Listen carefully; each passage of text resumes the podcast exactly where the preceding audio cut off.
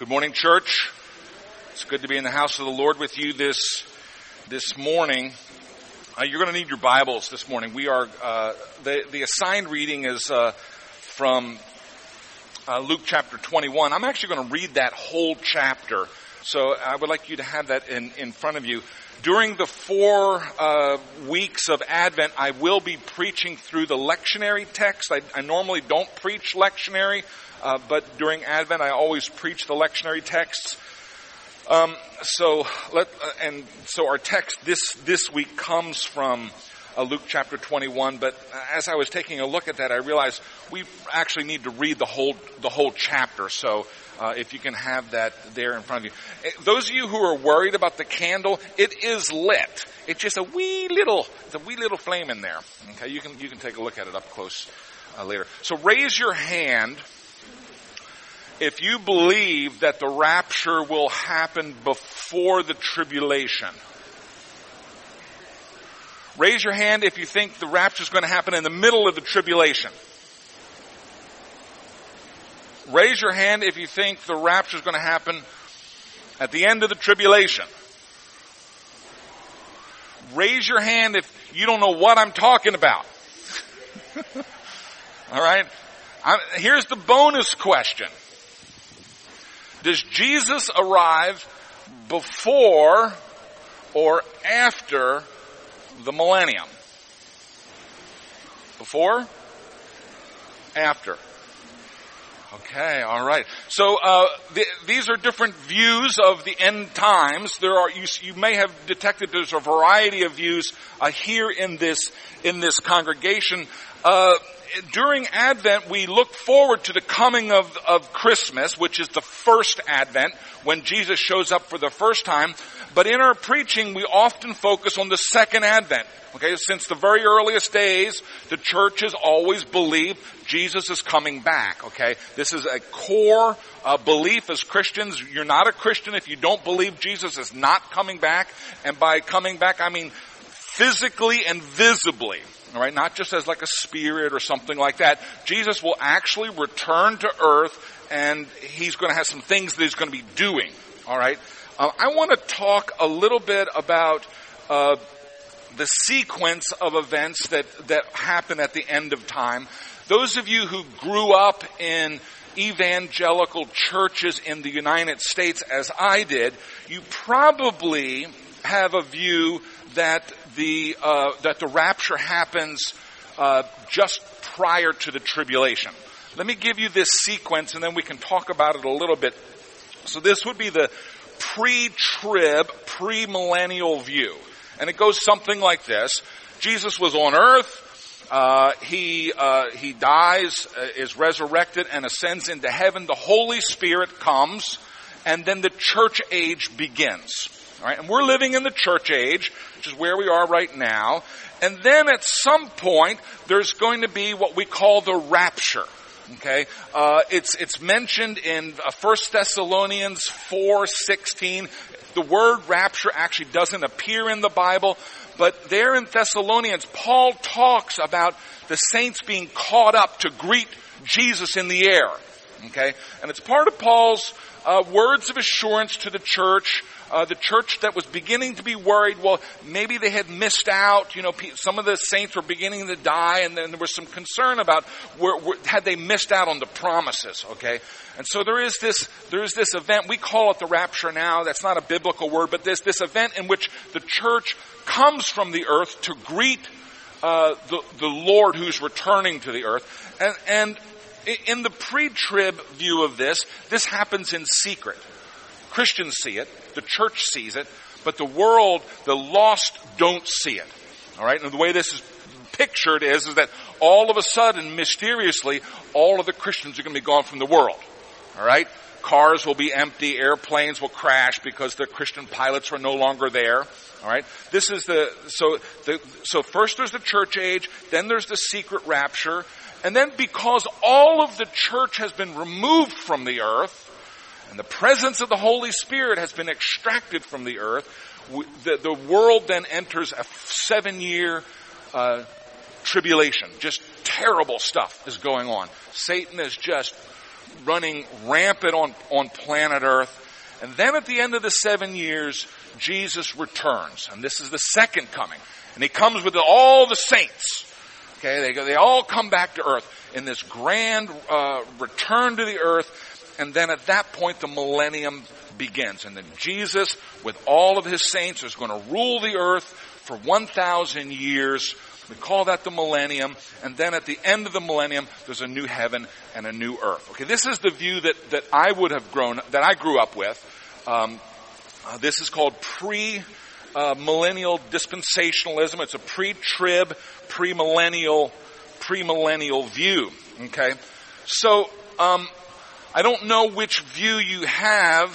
Um, I think probably for many of us, that's the one that's most familiar to us. Um, when I arrived here, there uh, used to be uh, rattling around in our building uh, old uh, Scofield Bibles. Our uh, our pew Bible was the Scofield Bible, and uh, you know this this man by the name of Scofield had written a Bible. He didn't write the Bible, but he wrote a series of notes for the Bible, and the the notes describe this view that that uh, I just that I just presented there. So let's let's turn now to Luke, uh, because here we're going to see Jesus talking about uh, about the end, and you might want to think, you know, see what kind of clues you can pick up from Jesus' description about how this is going to unfold. Um, and then, actually, I'm going to do it from this sheet here, and then we'll talk a little bit more. Okay. Now, as we're reading through this, I want you to be looking at clues for the historical sequencing. What's happening when? Think about who's present. Is the church present or is the church not present during this particular scene? Okay. And I also want you to, to notice uh, instructions. Okay, there's, there, are going to, be times when Jesus is sort of just describing how things are, but then every once in a while he'll stop and he'll say, and this is what you need to do. Okay, we call that the imperative voice. Alright, it's a commandment, alright? So, and, and the reason why I want you to think about those places of instruction is, is because our Christian teaching needs to guide us in what we're doing. Alright? we can, we, you know, we can be fascinated by what's going to happen in the end times. We can speculate about what's going to happen in the end times. We can study this stuff. But if it doesn't change how we live, then we probably miss the point. Okay? And so in this passage, we'll see a few places where in the midst of his description of what's going to happen, Jesus also then gives some instruction. Okay? So here we go. I'm just going to begin right at the top of Luke chapter 21. Jesus looked up and saw the rich putting their gifts into the offering box. And he saw a poor widow put two small copper coins. And he said, Truly I tell you, this poor widow has put in more than all of them, for they all contributed out of their abundance, but she out of her poverty for she put in all that she had to live on. Okay, so the scene opens with this very familiar story of the, of the widow with the widow's mites. Jesus is in the temple courtyards as he regularly was. This is just an ordinary day in the teaching life of Jesus, and we have this familiar scene. Verse 5. While some were speaking of the temple, how it was adorned with noble stones and offerings. Jesus said, As for these things that you see, the days will come when there will not be left here one stone upon another that will not be thrown down. And they asked him, Teacher, when will these things be? And what will be the sign when these things are about to take place? Okay, now we hear a little voice from, I don't know if it's from the disciples or for some people that Jesus is talking to there, but they're curious. I think curiosity about how divine history is going to unfold is natural. We want to know what's coming. All right? And so they're curious. And so Jesus says, see that you are not led astray. Instruction number one. Okay. See that you are not led astray. For many will come in my name saying, I am he, the time is at hand. Do not go after them.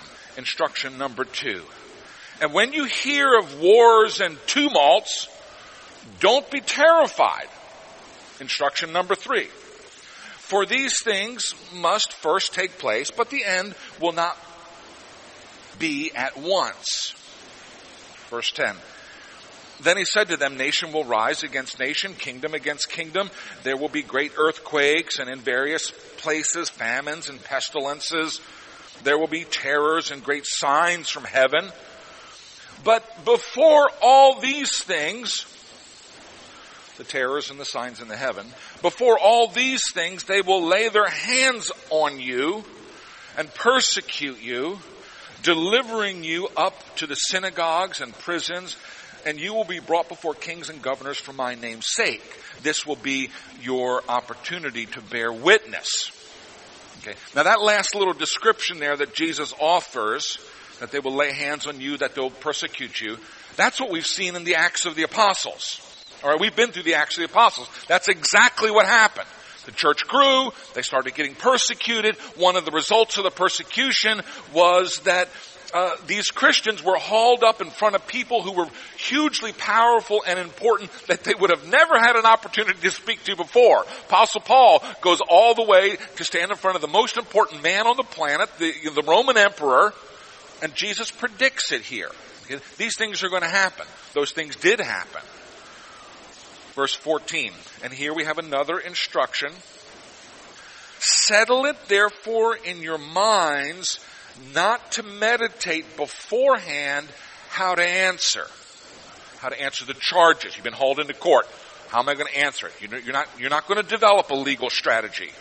For I will give you a mouth and wisdom which none of your adversaries will be able to withstand and contradict. Okay, so that's another little instruction to the church to not be strategizing about how to save your skin when the world comes to persecute you. Alright? A lot of Christians get all bent out of shape about the persecution that's going on in the world, and we think, oh, this is horrible. The world is, you know, the world is an awful place, but this is precisely what Jesus said was going to happen. And Jesus' instruction in the face of the persecution of the world is, don't worry about it. Don't even think of a defense. I'm going to give you the words that you need in the moment. Verse 16 you will be delivered up, this means to death, even by parents and brothers, and relatives and friends. And some of you they will put to death. You will be hated by all for my name's sake, but not a hair of your head will perish. By your endurance you will gain your lives. Now this is a little mysterious, this passage, and maybe it sounds like there's a contradiction. Because on the one hand, Jesus says that, you know, not a hair is going to perish from your head, but on the other hand, he's saying that some of you are going to die. We know, of course, that many Christians died. Verse 20. But when you see Jerusalem surrounded by armies, then know that its destruction has come near. Then let those who are in Judah flee to the mountains, and let those who are inside the city depart, and let not those who are out in the country to enter it. That was a little bit of instruction there what to do. Okay, when when when the armies surround the city, get out, get out of there. Okay, you're going to notice that in this scene, the church is present in the city, and the instructions are, when the armies come, get out, or if you're out in the countryside, don't come back in. Just get out of it. Just scatter. Verse 22. For these are days of vengeance to fulfill all that is written.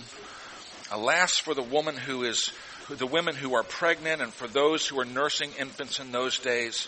For there will be great distress upon the earth and wrath against the people They will fall by the edge of the sword and be led captive among all nations, and Jerusalem will be trampled underfoot by the Gentiles until the time of the Gentiles is fulfilled.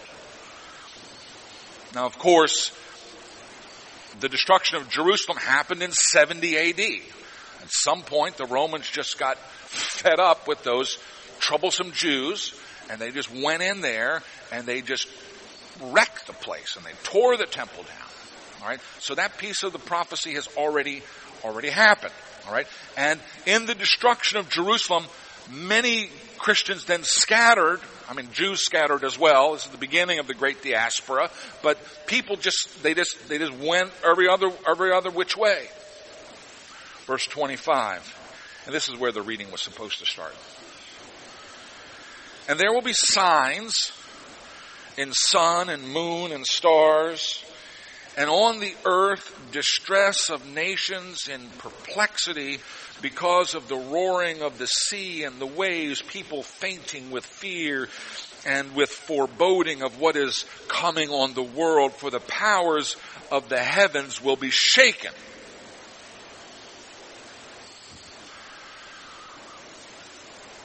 There's something cosmic going on here we think of Jesus as coming to us to save us from our sins, which of course is true. But there's, there's a larger redemption that's going on here. The Bible says that the whole of creation is groaning, alright? The, the whole thing is going to undergo this battle. There's a struggle of cosmic proportions that is going on here. It's, it's rattling the planets and, and the sun as well and the sea. All right? Verse 27 And then they will see the Son of Man coming in a cloud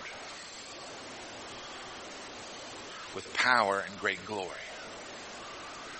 Well, that's what we're looking for right there. That's, that's what we're waiting for. Right? It's been a while since Jesus left, and we're waiting for him to come back. And he can come back at any point. Right? Everything that needed to be fulfilled prior to the return of Christ has been done.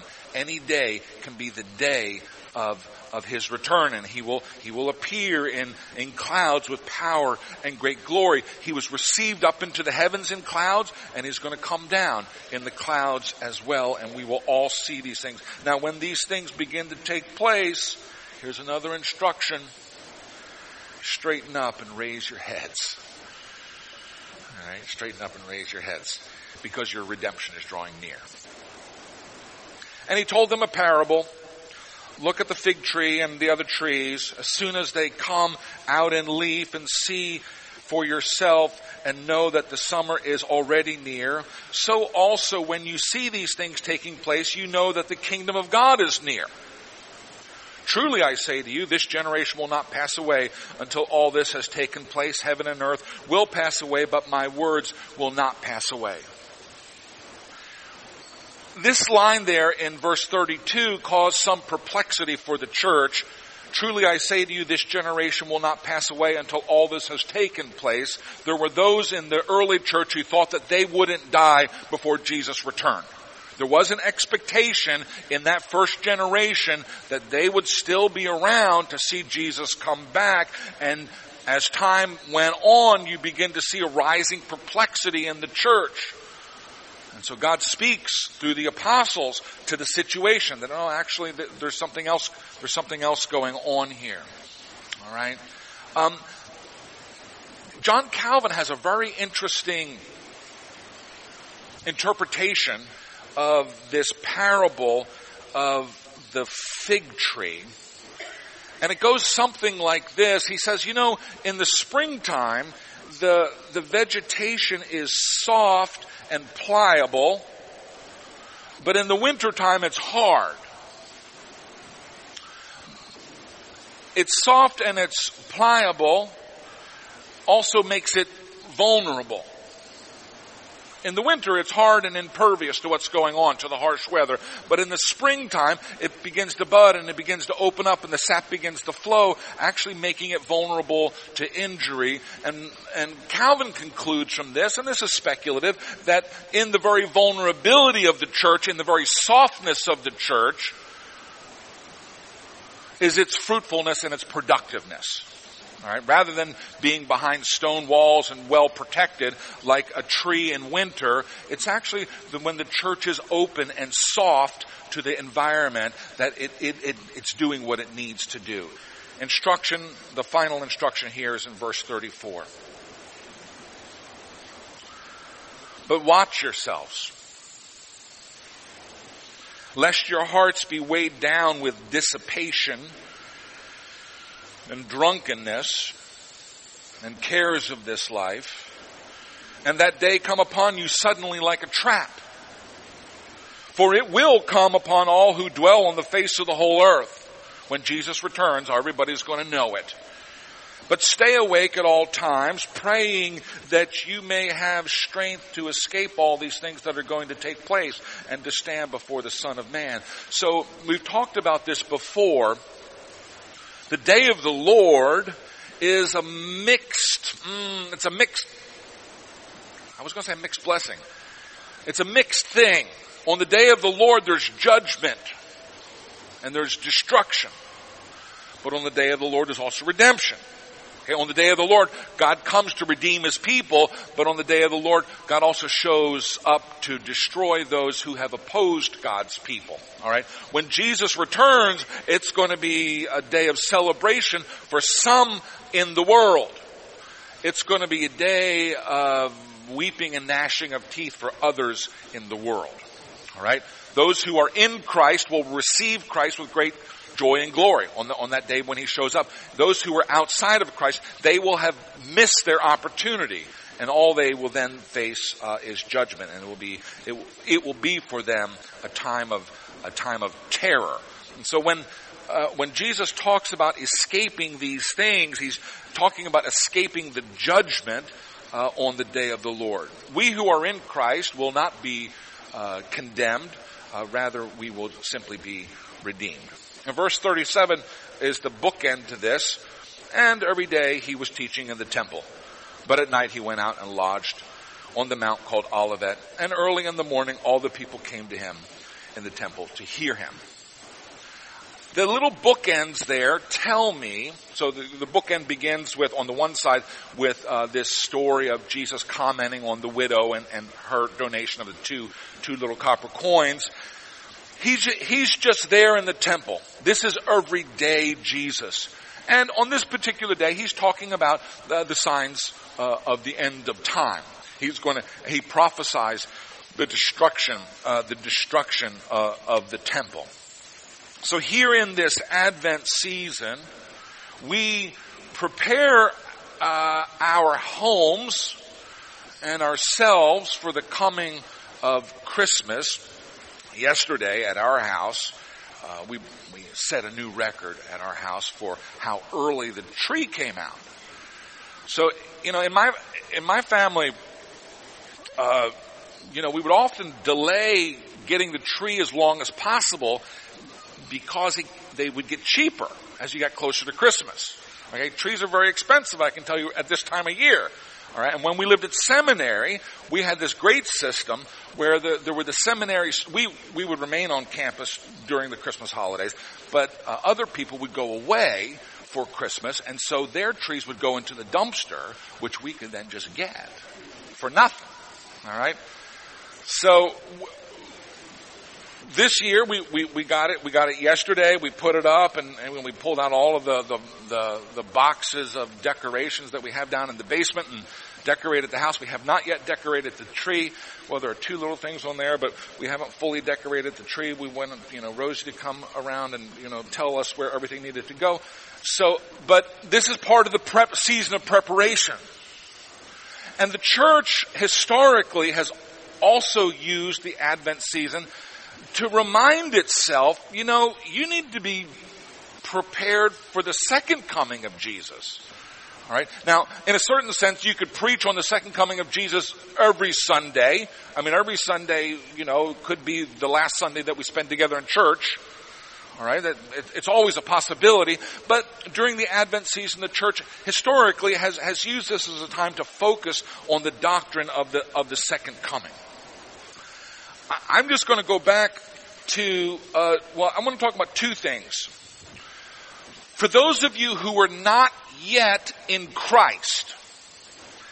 You've heard the gospel, you sort of understand it, you're sitting on the fence about it, you haven't, you haven't committed to Christ, you haven't repented or turned to Christ for your forgiveness.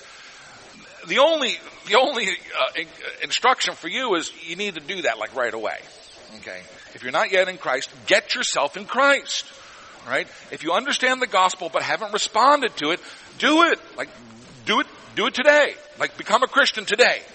Alright? Because there will, when Jesus, when Jesus shows up, there's going to be a dividing of the sheep and the goats. Alright? And when Jesus shows up, there won't be another opportunity to get right with God. The time to get right with God is now. We don't know when Jesus is going to return. And when Jesus does return, the time to get right with God is, is done. Alright? So for those of you who've not yet been converted, who've not yet become a Christian, do it.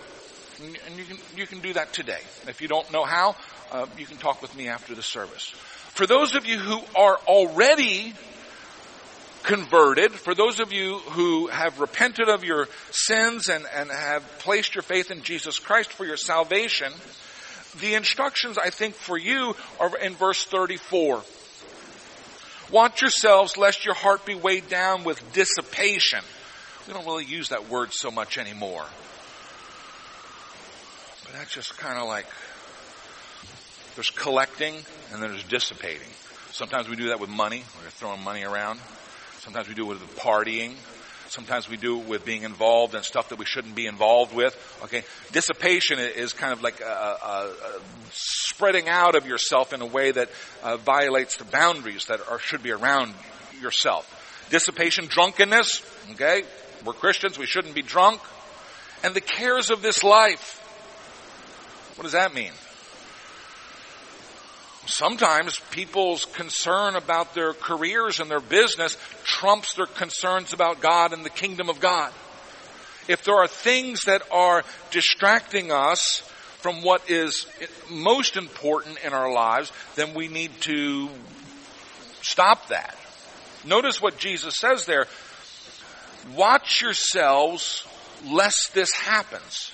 In other words, he knows that this is a natural tendency. The natural tendency of people is to get uh, sucked into all of this stuff that's going to be distracting them from what's core and what's essential. Lest your hearts be weighed down with dissipation and drunkenness and the cares of this life, and that day come upon you suddenly like a trap. Some of us are gonna, some of us are gonna be saved, but a little bit embarrassed when Jesus shows up. We don't know when he's gonna show up. What are you gonna be doing when he shows up? Those of you who have a, you know, a boss who's out of the office, every once, once in a while the boss drops in on the office, ah, surprise, and you try to look busy. I've seen that bumper sticker. Jesus is coming, look busy. Alright? I think this is what, what Jesus is saying. Be, stay focused on the things that are important and don't get distracted by the things of this world. Stay awake at all, at all time. Alright? So if you've not yet come to Christ, come to Christ. I mean, do, Advent season is a great time to come to Christ. And then you'll celebrate Christmas. It'll be the first real Christmas for you. Alright? If you already are in Christ, then use this time to be focused and centered on the things that are important. It's actually a, a pertinent message during the Advent season because it is the time of year when we do get kind of crazy busy with stuff. Settle down. Slow down. Listen to what it is that God wants you to be doing uh, in your life. Let us pray. Father God, we love you and we adore you. And uh, we thank you that you're coming back. You're coming back for your church.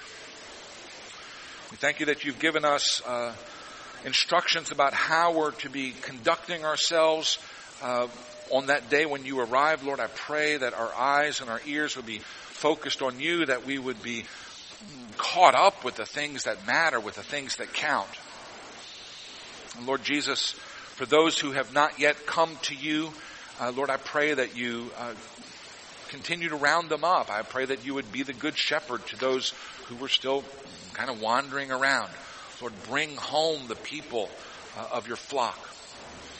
Lord Jesus, we pray that you would come quickly. We pray this in your name. Amen.